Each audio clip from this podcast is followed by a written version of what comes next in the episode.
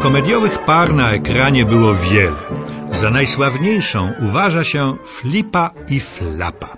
Nie tylko za parą najsławniejszą, ale i długowieczną, bowiem po dziś dzień rozśmieszają oni spragnionych bezpretensjonalnej rozrywki widzów najczęściej na szklanych ekranach i to w okolicach świąt. Parą stali się, jak to zwykle bywa, przez przypadek.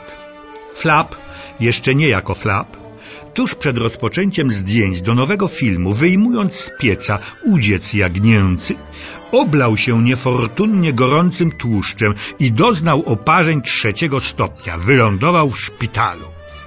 Reżyser i producent w jednej osobie, Hall Roach, zmuszony ratować sytuację, zaproponował tę rolę Flipowi, jeszcze nie jako Flipowi. Ten trochę rolę zmienił i zagrał fantastycznie. Widzowie pokochali go od pierwszego wejrzenia. I wtedy Hall Roach wpadł na pomysł utworzenia z nich zaskakującej, arcyzabawnej pary, jako że panowie różnili się wszystkim. Flip, szczupły, mizerny, słabiutki. Flap prezentował tak zwaną słuszną tuszę. Pierwszy, nieśmiały, zalękniony, delikatny, skory do płaczu. Drugi, bezczelny, nie dający sobie dmuchać w kaszę, nie przebierający w środkach w dążeniu do celu. Obaj prowokują, inicjują, wywołują konflikty, stwarzają problemy, wpadają, chcąc nie chcąc, w najróżniejsze tarapaty. Ich tradycyjnymi przeciwnikami są policjanci służbiści, zazdrośni mężowie, wszelkiego rodzaju przełożeni, czy ich własne małżonki. Flip i Flap lubią swobodę, prostotę, serdeczność. Nie cierpią zaś rutyny, rygorów, nadętości i małostkowości. I co bardzo ważne, często ze sobą rywalizują, choćby o piękną dziewczynę, intratne zajęcie, materialne korzyści, czy po prostu o wygodę.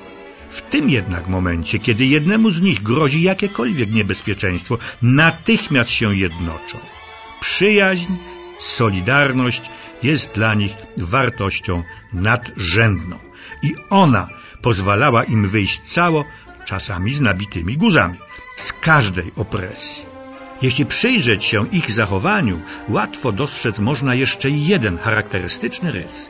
Flip często przyjmuje postawę bezbronnego, skrzywdzonego dziecka, zaś Flap z lubością gra rolę troskliwego, wszystko wiedzącego, karcącego, ale wyrozumiałego ojca.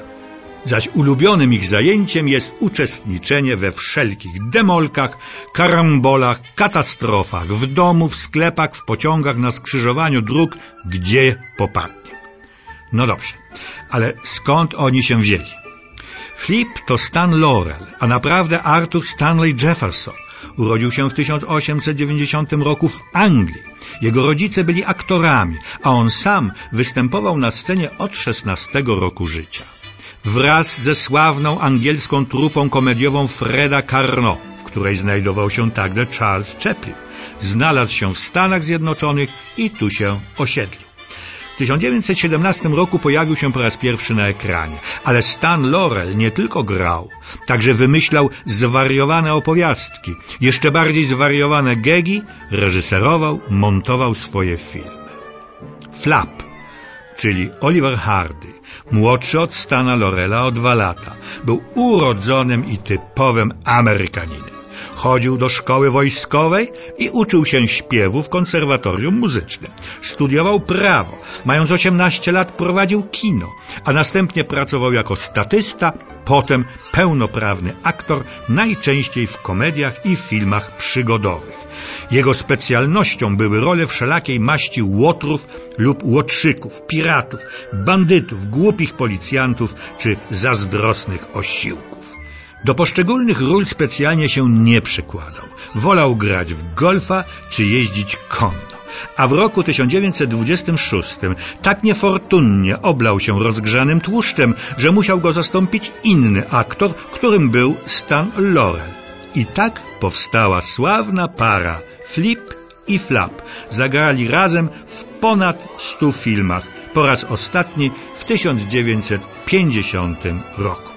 Ale proszę za granicą lub cudzoziemcom nie opowiadać o flipie i flapie, bo nikt nie będzie wiedział o kogo chodzi.